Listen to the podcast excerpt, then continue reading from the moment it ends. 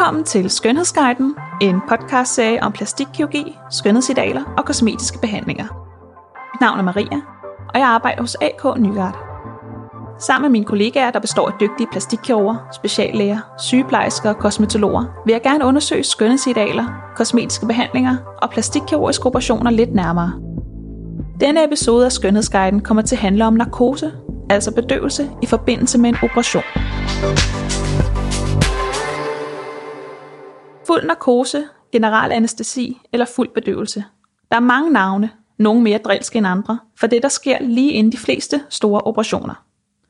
Du skal lægges til sove, så du hverken mærker eller registrerer noget, mens kirurgen skærer i dig. Men for mange kan fuld bedøvelse også være meget skræmmende, da man slipper al kontrol. Men ved at tale om, hvad der rent faktisk sker, kan vi måske afhjælpe den frygt for narkose, som mange har. Og til at berolige os alle sammen, har jeg fået vores narkoselæge Henrik Prejsler med i studiet. Hej Henrik. Hej. Og Henrik, du arbejder som narkoselæge her hos os, men ved siden af dit job her, så laver du alt muligt andet spændende. Vil du ikke fortælle lidt om, hvad det er, du laver af forskellige ting som narkoselæge? Det kan du tro. Jeg, til at starte med at sige, at jeg er måske ikke ærketypen på en narkoselæge i forhold til både det, at jeg arbejder her, og samtidig har den mulighed for at lave alle de andre ting ved siden af, netop fordi jeg arbejder her. Mm. Men jeg arbejder jo her som, sammen med en kollega, øh, Birgitte, og vi er to anestesilæger. Mm. Jeg har arbejdet i forsvaret igennem mange år, og er ved at skrive kontrakt igen med forsvaret med henblik på at blive udsendt til det store udland. Øhm, jeg arbejder for noget, der hedder Client for Charity, Børneulyksfonden, hvor jeg er ekspeditionslæge på alle deres ture, hvor man samler penge ind til et godt formål. Øhm, det er typisk noget med at klatre i bjerge. Så har jeg selv taget en masse kurser, hvor jeg, jeg godt kan lide at udfordre mig selv sådan rent fysisk, hvor jeg så samtidig kan bruge min lægefaglige kunde.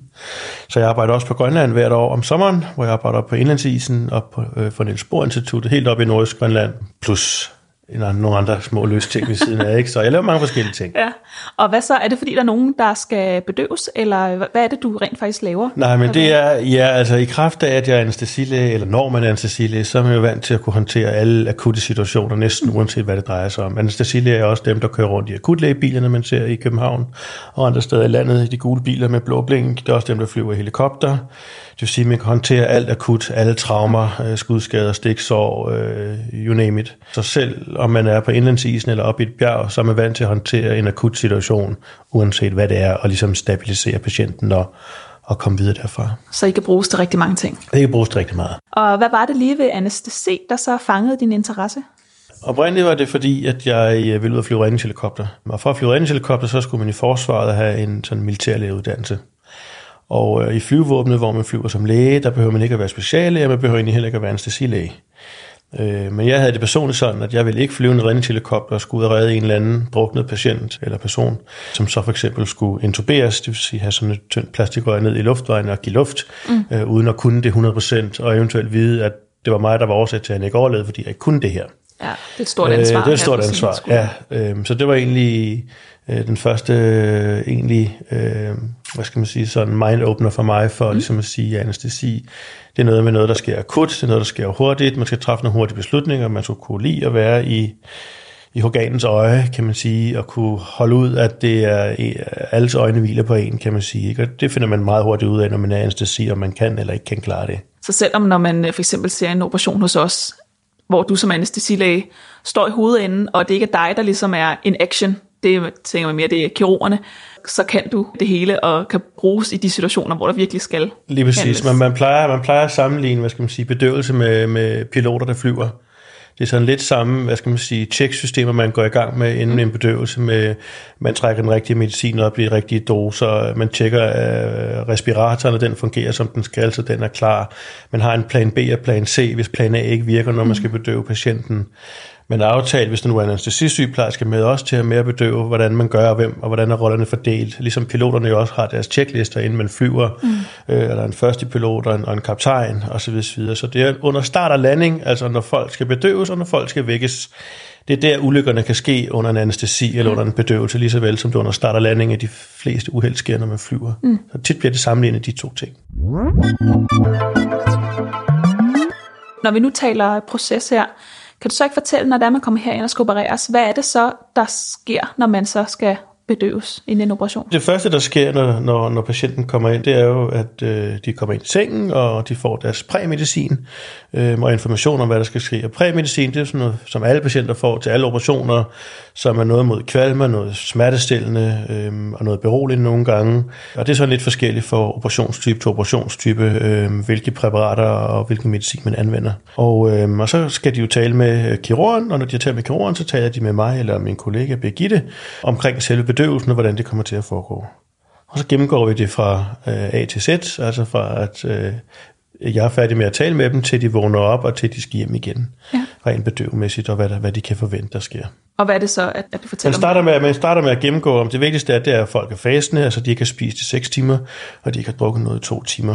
Og hvorfor er det, at man ikke må... Øh, man må ikke spise noget i 6 timer før, fordi hvis man har mad i maven, og, og man ikke er fastende, det vil sige, hvis man har spist, lad os sige, 3 timer før man skal bedøves, når du får medicinen, øh, jamen, så slapper alle musklerne af i kroppen, og når du lægger dig ned, og alle musklerne slapper af, så lægger der mavesyre ned, eller maveindhold i maven, som kan risikere at komme ned i lungerne, og det er derfor, man er fasende, for at undgå, at der kommer maveindhold ned i lungerne og give en lungebetændelse, og man kan være svær at få luft i, fordi øh, luftvejene kan blive irriteret, hvis de får mavesyre ned i lungerne og sådan noget. Ikke? Okay. Så det er grunden til, at man faster øh, 6 timer for fast føde og 2 timer for, for våde varer, eller hvad skal man sige, ja. drikkevarer. Ikke? Man ja. må kun drikke vand eller, eller, eller tynd saft øh, to timer før. Ikke? Ah, det er en rimelig vigtig grund. Det må man sige, ja. ja. Og hvad sker der så? Jamen, så gennemgår man så som sagt, om når folk har fastet, om de har været bedøvet før, og hvis de har været bedøvet før, så spørger man, om der har været nogle komplikationer, øh, om de har haft kvalme efterfølgende. Og hvis de har det, så kan folk som regel huske, at det har været rigtig ubehageligt, øh, så derfor kan man give dem noget ekstra øh, kvalmestillende medicin under operationen, for at være sikker på, at de ikke har noget, når de vågner, og de bliver selvfølgelig også informeret om, at de kan få noget efter, for det er tit det, folk er nervøse for, og hvis de oplever at være rigtig forkvalmet efter en operation. Mm. Og så gennemgår man, at øh, hvad der, er, der sker ved selve bedøvelsen, det er, at de kommer ind og får lagt et drop, som det hedder populært, eller et venflon, PVK, hvad man nu vil kalde det for.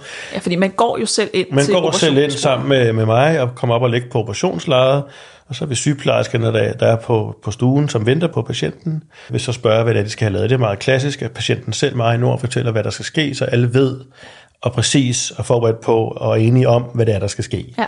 Mens de gør det, så vil anestesilægen gå i gang med at lægge droppet i den ene hånd og sætte overvågningsudstyr på, som er helt standard til alle operationer, både hos Nygaard, men også i det offentlige og på andre private hospitaler, som måler puls og blodtryk, hjerterytme, iltmætning i blodet. Så det er altså ikke øh, kameraer, når du ser Ingen kamera, nej. Ingen overvågningskamera.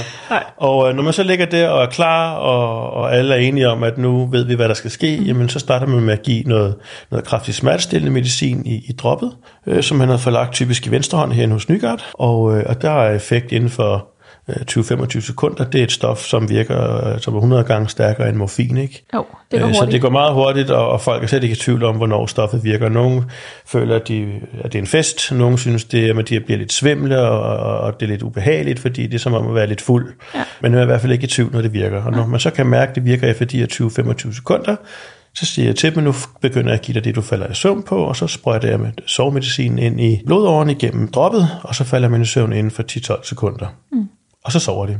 Og så sidder jeg inde hos patienten, øh, indtil operationen er færdig. Jeg vækker øh, patienten, når de er færdige. Og så er det planen jo, at de selv skal gå ind igen til deres egen seng, som 9 ud af 10 kan, med støtte af mig og en sygeplejerske. Og så er der så et efterforløb ind i opvågningen, typisk på halvanden to timer, hvis ikke man er overnattende patient, hvor man så ligger i sin seng og ligesom langsomt kommer sig typisk vil, det, vil, vil mange opleve, at øh, selvom de er blevet vækket og svarer relevant og gentager sig selv inde på operationsstuen, så kan de ikke huske noget det første kvarter, 20 minutter, en halv time for nogen, øh, inde i sengen, så jeg plejer altid at informere om, at de skal ikke være nervøse over, hvis de først skal huske noget øh, i sengen, når de er tilbage fra operationen, for det er helt normalt. Man er lidt groggy stadig. Man er groggy, og der går lige et stykke tid, før hjernen ligesom er populært sagt op i omdrejninger igen, ja. øh, og ligesom man kan begynde at huske at sætte, hvad skal man sige, alle tingene korrekt sammen, ikke i forhold til, hvad der er sket.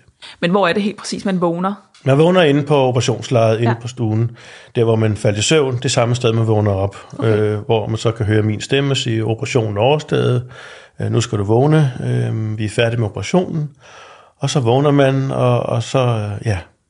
Så der går altså ikke øh, flere timer efter operationen, Absolut før man vågner? Ikke. Den måde, man vågner på, men ved, efter, efter alle operationer, det er, at man med al medicin, øh, ikke kun til at bedøve folk, men, men også med andre typer medicin, det giver man typisk efter vægt og alder. Og hvis man i øvrigt har nogle andre sygdomme, som kan gøre, at man skal ændre lidt på doser, men ellers har man nogle helt faste standarddoser til, til medicin, man giver patienter. Og det samme gælder også med den pumpe, som infunderer den medicin, som er en blanding af noget sovemedicin og noget smertestillende medicin, mm. som man får under selve bedøvelsen. Og den sørger man så for at skrue langsomt ned for, eller stoppe helt x minutter før, at kirurgen er færdig, så man nogenlunde med sin erfaring ved, at jamen så passer det nogenlunde med her, at jeg skal stoppe øh, 8 minutter før, kirurgen siger, at han er færdig, øh, og så vågner patienten derefter. Hvis man får at vide, der er mange, der kommer og siger, jamen jeg får at vide, at jeg var langsom at vågne op. Jamen det er man ikke. Det er noget med, at så har man fået noget medicin, som gør, at man har været lang tid under at vågne op. Altså på et andet hospital i det offentlige for eksempel, ikke? hvor man for eksempel bruger meget morfin. Men nogle gange så reagerer folk lidt forskelligt på den samme mængde medicin, og så kan man nogle gange se, at folk ligger lidt længere tid, end hvad normal standard er, og sådan vil det være med al medicin, at, at mennesker reagerer forskelligt på den medicin, de får. Så hvad, er det den samme type medicin, alle får? Ja, herinde er det den samme type medicin, ja. øh, man får. Der kan være lidt forskel på, hvis folk har, er, er allergiske over for antibiotika, så får de noget andet antibiotika, mm. som er standard øh, for ikke at, at, at udløse en allergisk reaktion. Men ellers, øh, det medicin under selve bedøvelsen er det samme. Du nævnte tidligere, når du fortalte om dit arbejde, noget, der hedder intubering. Ja. Hvad er det, det er for noget? En intubation er, at man bliver bedøvet til at starte med egentlig på samme måde, som hvis man har det, vi normalt bruger en, en laringsmaske. En intubation øh, foregår på den måde, at man har et tyndt øh, plastikrør, som man kan få i forskellige tykkelser, afhængig af, hvor meget man vejer og hvor stor man er. Selve bedøvelsen foregår egentlig på samme måde, bortset fra, at når man skal intuberes, så får man noget ekstra medicin, der gør, at al muskulatur i kroppen slapper helt af. Det vil sige, at en stemmelæber øh, også slapper af, så man kan få luft, øh, få plastikrør ned forbi stemmelæberne, fordi i vågen tilstand, jamen så er stemmelæberne, hvad skal man sige, samlet, ja. og når man taler og trækker vejret, men man kan ikke få noget ned forbi de stemmelæber ned i luftrøret, hvis ikke man slapper af. Så man giver noget medicin, som gør, at man kan slappe af. Og når patienten så sover, og man har givet det her med ekstra medicin, øh, som gør, at man slapper af, og alle musklerne er afslappet, så kan man putte det her øh, tynde plastikrør ned forbi stemmelæberne, ned i luftrøret, og koble respiratoren til, og så er det fuldstændig på samme måde, som hvis man har fået en laringsmaske, øh, som man normalt gør herinde. Ikke? Og hvad er det forskellen er på de to ting? Laringsmasken er øh, en standard, hvis der er, man ikke er bange for, at man skal kunne få noget fra maven ned i, øh, i, i lungerne. En intubation gør man, hvis man er bange for, at der er noget ned i maven, der kan ryge ned i lungerne. Man, man, når man intuberer folk, så kalder man det, man har en sikker luftvej. Ja. Og når man har en sikker luftvej, så vil det sige, at der kan ikke komme andet end luft ned i lungerne. Okay. Der kan ikke komme noget blod, slim, snot, øh, maveindhold. Ja. Så det er mere ved de akutte Det er mere de akutte operationer, eller hvis man har, nogle, hvis man har et, et, et, et, et, øh, et spiserørsbrok, eller hvis man har sure opstød og halsbrand, hvor man har, har meget mavesyre, så vil man også typisk intubere. Når man så bliver fuldbedøvet, hvordan er det egentlig, at den her medicin virker? Altså hvad er det, der sker for eksempel med, med hjernen? Jamen altså man kan sige, altså det første som sagt, øh, det er, at man jo får noget, noget kraftig smertestillende medicin, som egentlig gør, at, øh, at man egentlig både slapper af, men det har også, øh, specielt hvis man skal intuberes, så har det en, en, en ekstra effekt sammen med sovemedicinen, når, man, når kroppen skal slappe helt af, og musklerne skal slappe af, og stemmelæberne skal slappe af, så man kan komme ned med, med det her plastikrør, altså tuben, ikke? Øh, og kobles til respiratoren. Men ellers så virker alle, alle stofferne jo, virker jo øh, på hjernen og passerer det, der hedder blod-hjernebarrieren, øh, som gør, at, at de kommer ind i, i de livsvigtige centre i hjernen, som så også påvirker, at man ikke holder op med at trække vejret, og man holder op med at indse noget som helst. Der er nogle forskellige receptorer i hjernen, som de her stoffer går ind og virker på meget hurtigt. Okay. Og det er så dem, man påvirker under hele bedøvelsen og holder hjernen sovende, kan man sige. Okay, indtil så hjernen stop. sover simpelthen? Ja, det kan man kalde sådan lidt ja. populært sagt. Ikke? Du, du, du, får, du påvirker nogle receptorer, der gør, at man falder i søvn, og du påvirker nogle receptorer, der gør, at du ikke mærker smerte. Ja. Og det er så det, man sørger for med at holde, vedligeholde medicinen undervejs. Ja. Og stopper den igen, når man skal vågne op, og, og forhåbentlig ikke vågne op med smerter. Ikke? Jo. Og jeg kan forstå det her med, at man øh, selvfølgelig ikke skal kunne mærke smerte under sin operation. Hvorfor er det også vigtigt at få folk til at sove og slappe af? Jamen det er det, det, er det fordi, øh, hvad skal man sige, det, der, altså, der er jo nogle steder, ikke her hos Nygaard, men hos andre, hvor man opererer i lokalbedøvelse, ja. og der er jo en masse fordel ved, at folk ligger og slapper helt af, og ikke ligger og vifter med armen, eller løfter hovedet, eller, eller, eller spænder, eller gør et eller andet, der gør det besværligt for kirurgen, som anestesilæge, eller når man er i narkose. Så kan vi for så vidt være ligeglade med, hvordan patienten ligger. Det er jo egentlig mest for kirurgens skyld, ja. at man lægger folk til at sove helt, fordi dels at man ikke kan smertedække dem nok, hvis det var lokalbedøvelse, men også fordi, at jamen, så sover patienten også, og de fleste de vil formentlig også helst sove ja. ved de fleste operationer, så man ikke oplever, hvad det er, der sker. Nej, det kan være lidt ubehageligt. Det kan være lidt ubehageligt, og ja. mange har hørt skrækhistorier. Der er jo de her tre former, altså lokal bedøvelse, regional bedøvelse og fuldbedøvelse, som vi så snakket om. Men hvad, hvad dækker de tre? Øh, altså jeg starter med at sige, her hos Nygaard, der, der bruger man jo to af dem, altså fuldbedøvelse og lokalbedøvelse. Fuldbedøvelse, det siger jo som ordet selv, det er en, man bliver lagt til at sove, eller det der hedder generel anestesi, man får noget sovemedicin og noget smertestillende medicin og falder i søvn, som jeg fortalte lidt tidligere. Lokalbedøvelse, det er, at patienten er vågen. Det er typisk ved øjenoperationer, eller, eller hvis man skal fjerne en lille dut i huden, eller et eller andet, så bliver der lagt noget lokal bedøvelse omkring det sted, hvor man skal skæres i, og så bliver proceduren udført.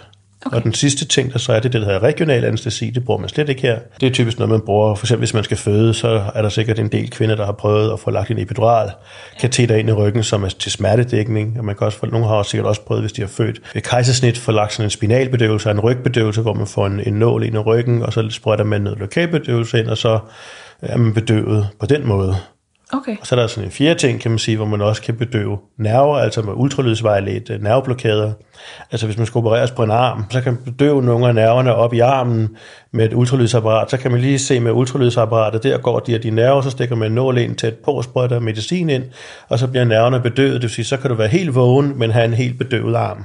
Okay. Og det kan man i princippet gøre overalt på kroppen, så længe man bare kan komme ind og bedøve de her nerver med, med lokal øh, bedøvelse. Så det er altså størrelsen af området, eller hvad man siger, ja. øh, der, der bliver ja, bedøvet. og man kan jo kombinere det på alle mulige måder. Ikke? Man kan mm. sagtens blive fuldbedøvet, øh, og, og så samtidig have en nerveblokade. For eksempel hvis man skal opereres i skulderen, så kan det godt være, at man skal operere sin, åbne sine skuldre.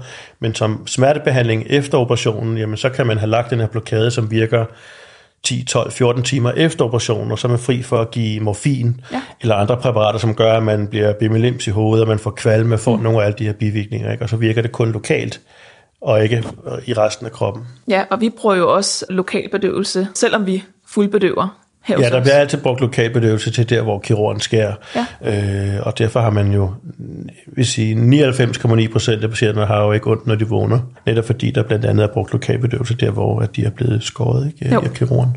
Jo.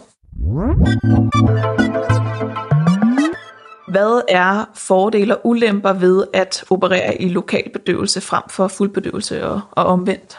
Altså man siger, til at starte med hos Nygaard, så er stort set alle patienter er jo 100% raske. Der er jo enkelte patienter, der har øh, nogle små ting, øh, kan man sige, som, som gør, at, at de falder ind i en, man har nogle forskellige kategorier, øh, hvor man ligesom kan inddele patienter i, hvor syge de er og hvor raske de er. Herinde er de altid så raske man kan være. Der er nogle enkelte, som, som er, er let syge, kan man sige, uden at det betyder noget for selve operationen og bedøvelsen. Ja, vi har jo også en liste over patienter, vi kan operere, og det er jo så netop fordi, at det kan være problemer at bedøve dem, ikke? Lige præcis, ikke? fordi der kan opstå en masse problemer under bedøvelsen, hvis er, man har øh, lidt for alvorlige sygdomme, plus vi har heller ikke udstyr eller overvågning til at kunne behandle de komplikationer, der eventuelt vil opstå efter en operation, hvis man har nogle bestemte sygdomme. Øh, så derfor er det næsten som en tommelfingerregel kun raske, vi opererer herinde, kan man sige. Ikke? Ja. Og der kan man sige, kan man operere folk, der er lidt syge i lokal, så gør man det, fordi det netop ikke påvirker hjerte og lunger, mm. som er typisk det, man er bange for ved en bedøvelse, fordi alle de stoffer, man bruger under en bedøvelse, påvirker hele kredsløbet, kan man sige, ja. både hjertet og lunger, sådan typisk. Så hvis man nu er rask og har valget mellem at få en operation i lokal eller fuld bedøvelse? Så vil det smarteste altid vil være en lokal bedøvelse. Okay. kan man sige. Hvis, hvis det kan lade sig gøre, men det er tit ud fra et kirurgisk synspunkt, at det ikke er ladet sig gørligt. Ja fordi øh, det er besværligt, og, og, og patienten ikke slapper nok af, og så videre. Ja. Så derfor tit er det langt mere fordelagtigt at lægge patienten til at sove. Øh, og når man er sund og rask, så betyder det absolut ingenting. Der er ingen bivirkninger ved det, og der er ikke nogen større risiko for noget som helst, når man er sund og rask. Okay. Vi har øh, fået et spørgsmål ind fra en, der har nålefobi, som har spurgt, kan man få noget inden narkosen, når man har nålefobi? Det kan man. Og på den anden side siger jeg også, normalt gør man det ikke. Nej. Det, I gamle dage, der brugte man øh, stesolid diazepam, som det så fint hedder, typisk, eller noget, der minder om det, for at, at folk skulle ligesom falde til ro, inden de skulle... Ja, og hvordan får man så det, hvis det ikke er gennem nål? Det tager man bare en pille. En pille? Og så tager man det sammen med sin præmedicin øh, et par timer før, så den når at virke. Så dæmper det lige de værste nerver. Øhm, men man har faktisk fundet ud af, også bare ved, om det ikke kun er nåle, men bare generelt ved bedøvelse, hvis man er nervøs ved det, at det at få en god relation til anestesilægen eller anestesisygeplejersken, langt hen ad vejen er mindst lige så godt, hvis ikke bedre, end at få medicin, fordi mm. man får et naturligt forhold til, hvad der er, der skal ske, og bliver forklaret, og bliver holdt i hånden, fra man bliver mødt med anestesilægen, skråstrej sygeplejersken, til man bliver bedøvet. Så langt hen ad vejen, når folk først kommer ned og ligger, og de ligesom bliver forklaret, hvad der er, der skal foregå, og kan se, hvad der foregår, jamen så falder man til ro. Ja. Men i sidste ende, hvis det er, at man har forbi, så kan man selvfølgelig altid få noget. Ja. Men i 9 ud af 10 tilfælde er det ikke nødvendigt, fordi øh, det typisk er noget, der foregår i hovedet på folk, fordi de øh, har en uvidshed omkring, hvad der, ja. der foregår. Så lige snart ja. man får en forklaring på det, jamen så falder alle brækkerne egentlig på plads for de fleste, vil jeg sige. Ja. Jamen, det er jo ligesom altså, mere velkendt med tandlægeskræk, hvor at man så også kan komme hos en tandlæge, hvor at de tager sig bedre tid sætter mere tid af til så netop at kunne øh, forklare alt undervejs. Og det er jo så også noget, der Præcis. er en metode, der virker altså der. information øh, er alfa og omega, øh, fordi man har så kort tid som anestesilæge til at danne en relation også til, til patienten. Ikke? Så det er jo. alfa og omega, man kan få en god relation ja. med det samme, fordi det er så kort tid, man har at kunne forklare, mm. hvad det er, der skal foregå, ikke? og berolige patienten. Jeg tror, at mange af os har hørt de her skrækhistorier med, at der er nogen, som er vågnet op midt under operationen på operationsbordet. Hvor ofte sker det? Jamen, jeg sad faktisk lige prøvet at lige kigge på det før her, egentlig lige og, og tjekket op på, hvor meget øh, der egentlig er det, der hedder awareness. Det er det, det hedder, når man vågner op under en operation. Det kalder man for awareness, og det er okay. man meget opmærksom på, fordi det kan have ret traumatiserende virkninger, hvis ikke man er opmærksom på, at patienten har haft en awareness-episode mm. under en bedøvelse. Altså alle har jo hørt om, at man er vågnet op under en operation og ikke kan bevæge sig. Ja. Men kan man høre kirurgen sige noget, eller man kan mærke, at det gør ondt, men man kan ikke gøre opmærksom på sig selv, fordi man har fået noget medicin, der gør, at man slapper af. Ja. Og den medicin bruger vi ikke herinde, kan man sige. Øh, det er typisk til mavetarmoperationer, hvor man skal være helt afslappet under hele operationen, ja. ikke? Øhm, og det gør vi ikke her. Vi bruger kun sådan noget medicin, der slapper af ved en intubation, som jeg forklarede lige før. Ikke? Okay, så hvis det nu var, at man fik awareness under en operation hos os, så vil man også kunne give tegn, eller hvordan? Ja, ja, så vil patienten rejse sig op eller løfte armen, men som jeg nævnte til at starte med, at så går der noget tid, før hjernen egentlig er oppe i omdrejninger, så øh, det er ekstremt sjældent, at patienterne overhovedet kan huske, selvom de lige pludselig sætter sig op af den ene eller den anden årsag, øh, eller løfter en arm, så det er ikke fordi, de er vågne, Nej. så er det bare fordi, de er kommet op til overfladen, men der går stadig et stykke tid, før hjernen registrerer noget. Ja. Så når man går ind øh, efter operationen, så er det rigtig vigtigt, at anestesilægen går ind og spørger, hvordan bedøvelsen har været, og hvis patienten ja. ikke nævner noget selv omkring noget, jamen så har de ikke kunne huske noget. Fordi det er vel også en balance for dig at skulle holde folk lige, altså de skal ikke bedøves alt for tungt, men de skal heller ikke jo være aware. Altså det er vel også... Nej, altså man kan sige, man kigger jo på puls og på blodtryk, og man kigger på, på hvordan øjnene og pupillerne er stillet, når man har fået bedøvelsen. Og ud for det, så kan man nogenlunde få et indtryk af, og på blodtrykket. Blodtrykket falder altid, når man, når man sover, mm. og pulsen falder også. Øhm, så det er sådan nogle forskellige faktorer, og det er derfor, der sidder en enten en anestesi eller en anestesisygeplejer, som hele tiden holder øje med det under en operation. Ja. Og hvis blodtrykket så lige pludselig stiger, eller pulsen stiger, jamen, så kan det være enten fordi de er ondt, eller det kan være fordi de er ved at vågne, eller, eller ikke sover godt nok. Ja. Og så er det, at man så øger dosen, øh, og det er jo igen forskelligt fra person til person, hvor meget en person skal have. Og i bund og grund er det også igen noget med, hvor meget man, man har nogle standarder i forhold til vægt hvor meget en patient skal have. Ikke? Så jo. det starter man jo på, hvad standarden er, og så regulerer man jo ind, ligesom når man kan se, hvordan de reagerer under operationen, og, og med de smertestimuli, der kommer fra kirurgen, ja. når de sætter kniven i. Ikke? Jo. Men det lyder jo virkelig ubehageligt. Er det noget, man altså skal være bange for? Nej. Jeg sidder her og kan sige, at hos ikke-relaxerede patienter, så sker det 1 ud af 136.000 bedøvelser.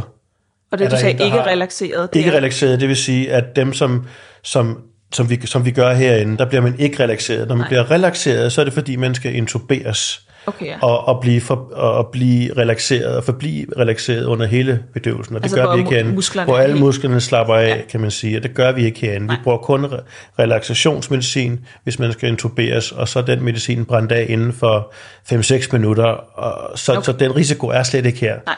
Men ellers for ikke relaxerede patienter, så er det en ud af 136.000 bedøvelser eller anestesier, hvor man har en awareness, altså en episode med, hvor en patient kan huske at være vågen under en operation. Så Ja. det er jo ekstremt sjældent.